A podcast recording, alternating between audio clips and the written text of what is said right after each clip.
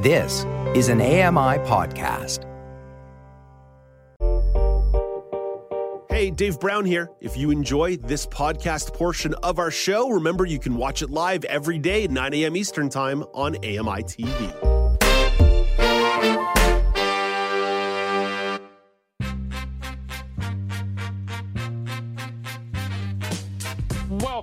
Back to Now with Dave Brown on AMI TV. I'm Alex Smythe in for Dave. The Marvels dropped on Disney Plus this month. It is a sequel to the 2019 film Captain Marvel. It is also a continuation of the television miniseries Miss Marvel. And it also happens to be the 33rd film in the Marvel Cinematic Universe. That is a lot of movies. Have audiences reached genre fatigue, though? Michael McNeely has some thoughts, but before I welcome him in, let's take a, a look at the clip from the trailer. Captain Marvel. The Annihilator. Carol Danvers flies to a city. Took everything from me. And now I'm returning the favor. Her opponent puts on a bracer and hits it with a staff. Energy beams out. At home, Kamala Khan eyes her glowing wrist. In space, Monica Rambeau investigates an energy barrier. Light bursts from their wrists, sending them all tumbling. What is happening to me? The Marvels meet with Nick Fury in New York City. She's entangled our light based powers. So we switch places whenever we use them. Strong theory. You can absorb light. I can see it. And Kamala. Who's Kamala? Hi. She can turn light into physical matter, which I have never heard of. I could totally show you. Kamala vanishes. Carol hits a table.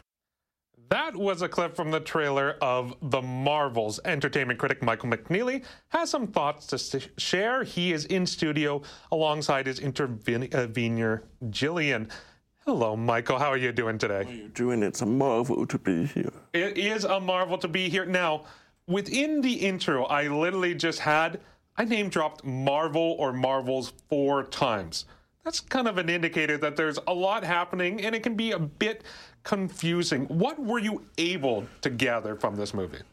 Oh my goodness, where shall we start? I had a little laugh when you said that this was the 33rd movie because can you imagine if Rocky made it to 33 times or if Die Hard made it to Die Hard 33? I think we would all be losing our collective minds.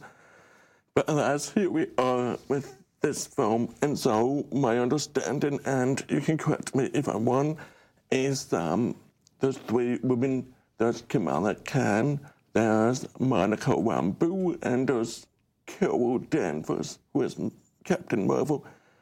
Um, they don't know each other yet, except Monica and Carol.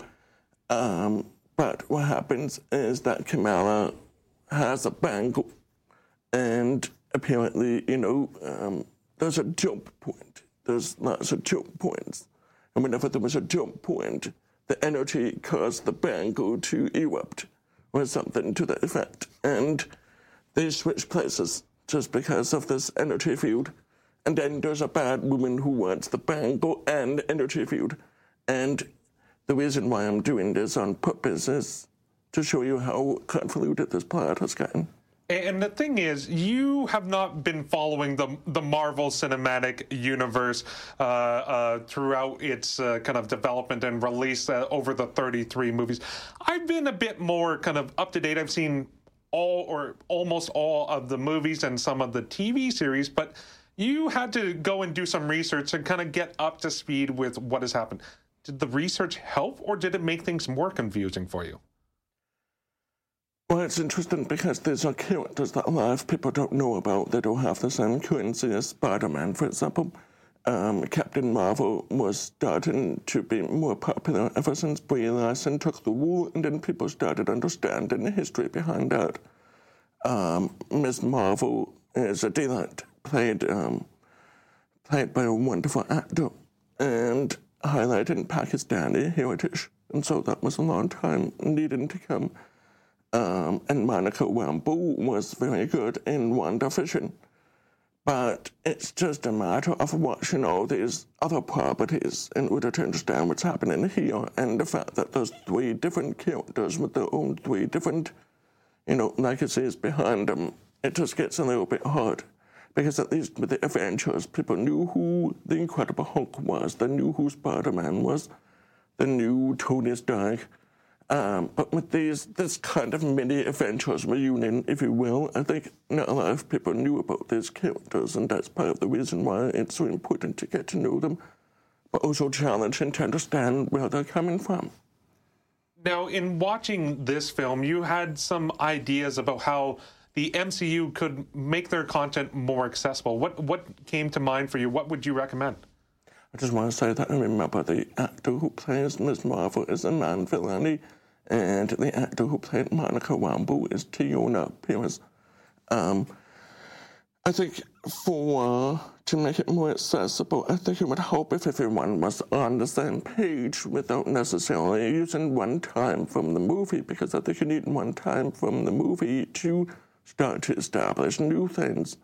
So I noticed in this film the marvels is that there's a lot of info dumps and so a lot of exposition.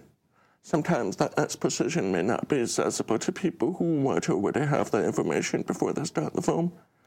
So what I'm thinking about is maybe an accessible hotline that you could get the information you need, just like we used to get answers from video games back in the 90s, or just a strategy guide that will help us get up to speed I think that the longer that this goes on, the more we'll be asking you, oh, have you seen the 20th film? Have you seen the 25th film? Have you seen that TV show? And I think, you know, it's hard to have a conversation with other people without assuming at least that they have seen something that you have seen. But then if they haven't, then the conversation's not going to be successful in the first place. Yeah, and so as, as I mentioned, you know, this is the 33rd film in this cinematic universe, this franchise of Marvel comics.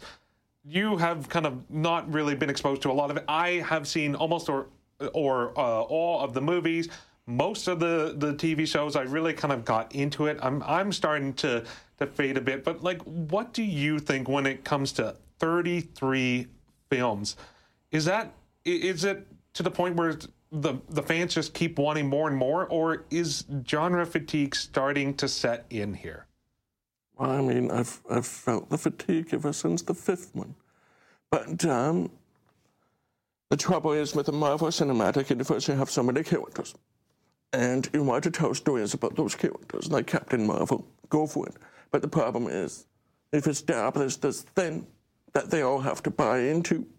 So if you don't buy into that, then your movie is a standalone. And people are like, oh, whatever, that's not that important. So you have these mess of webs, I guess, if you want to talk about Spider Man, you have all these interconnected things. I think, you know, it would have been nice to just start from scratch, start from. I can still use the same characters, but don't have them in some sort of MCU. But I think at this point, it's sort of. It's tiring, so I feel like we've, we've, you know, saturated the market. But as long as people keep going, they're going to keep making these movies.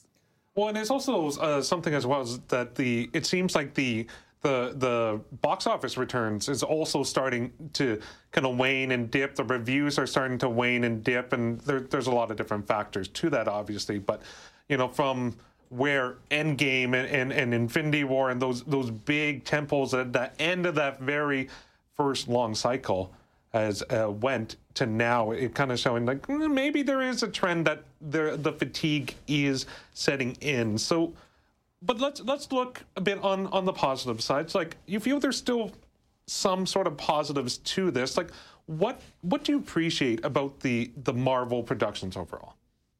I appreciate that with um, Ms. Marvel, the TV show, we got probably the first time in superhero history where Boy was rescued from a mosque by Ms. Marvel. So we got the word mosque in there.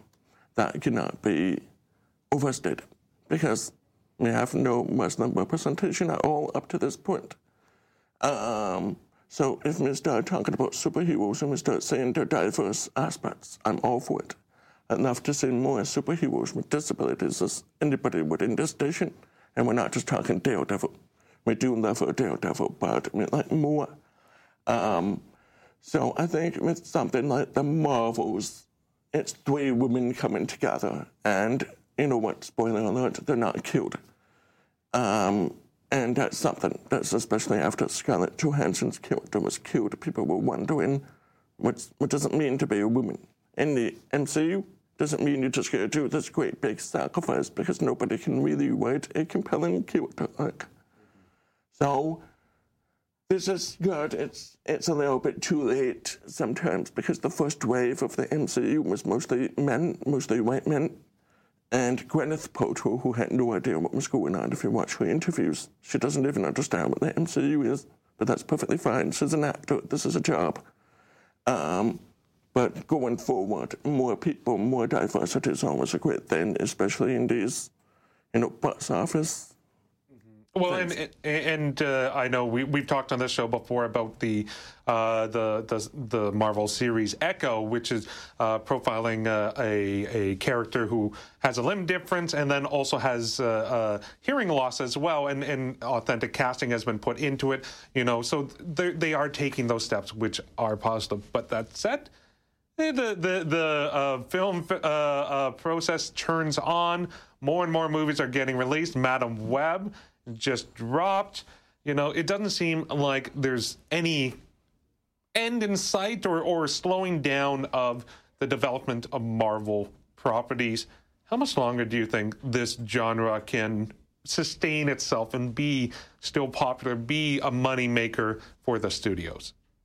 The sad thing about Madame Web is that since I last checked, it's 14% on Rotten Tomatoes, making it the worst MCU movie yet. Um, and there's not really much more to say about that. It's just. That is also part of the problem, too, because Madam Web is also a movie featuring women, and that's great, but it's also reaching a saturation point. Because the, what they did is they thought, okay, we had the male Avengers, now we'll do the female Avengers, and we'll start shoehorning everything in that direction. But uh, that's, that's very, it's I can honestly say that you know we haven't had anything like this in entertainment history. There's no there's no behemoth that is 32 movies long and 32 TV shows long. The, the DCU doesn't even come close. Um, and on top of the Marvel Cinematic Universe, is starting to build a, Spider-Man cinematic universe. It's like, okay, can we just stop? Can we just, can I just go back to my independent movies and I'll go back to my, my French cooking shows? or whatever it is. Well, at, at, the end of the day, this is a uh, film review. So, would you recommend the Marvels to somebody? I wouldn't recommend the Marvels, but I would recommend Captain Marvel to start as your entry point. I think what's interesting about the MCU is you can have many different entry points at many different times. So obviously, you could start right at the very beginning, but that's going to be intimidating for anybody. So I think with Captain Marvel, it was hilarious. I just loved Captain Marvel. I just love um, I love the jokes that that Larson has with Samuel Jackson, and I love that cat that eats things. And there's more of that cat. So if you like the cat, you can watch the Marvels. But it really, you have to get in somewhere. You have to get into the gate. The Marvels is not a gate. It's not an entry point. It's a point where it's established that you should have some knowledge and I think Captain Marvel could at least give you some of that knowledge of that whole thing. I also recommend WandaVision. I think WandaVision is just a wonderful uh, stand up of television shows. And it shows that there could still be some some creativity in MCU. But then when you get to the Marvels, it's kind of like it's a little bit watered down and it's sort of like a generic film. And so in a way it's kind of forgettable. But if you're already interested in the MCU, then you would like it. If you're not, then you wouldn't like it. Fair enough. Michael, thank you so much for, for this review and doing some homework on the MCU. I really appreciate it. Have yourself a wonderful day. And I guess I'll probably be seeing you when we do a 66th Marvel film. Sounds good. That is Michael McNeely, entertainment critic, who has joined in studio with his intervener, Jillian. The Marvels is available to stream on Disney Plus. It is rated PG. Coming up after the break, would you consider interacting with a chatbot as a friend or romantic partner? Elizabeth Muller poses this question to the Roundtable. You're watching now with Dave Brown on AMI.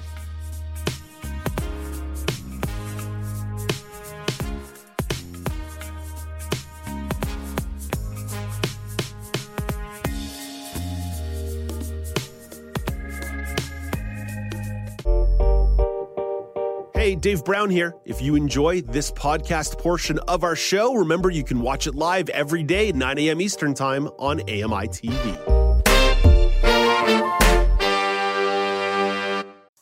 Hi, I'm Ramya Amudan. Join me weekly for AMI Audiobook Review, the podcast that explores new titles, introduces us to famous narrators, and updates what's hot at the Center for Equitable Library Access. Download episodes of AMI Audiobook Review from your favorite podcast provider.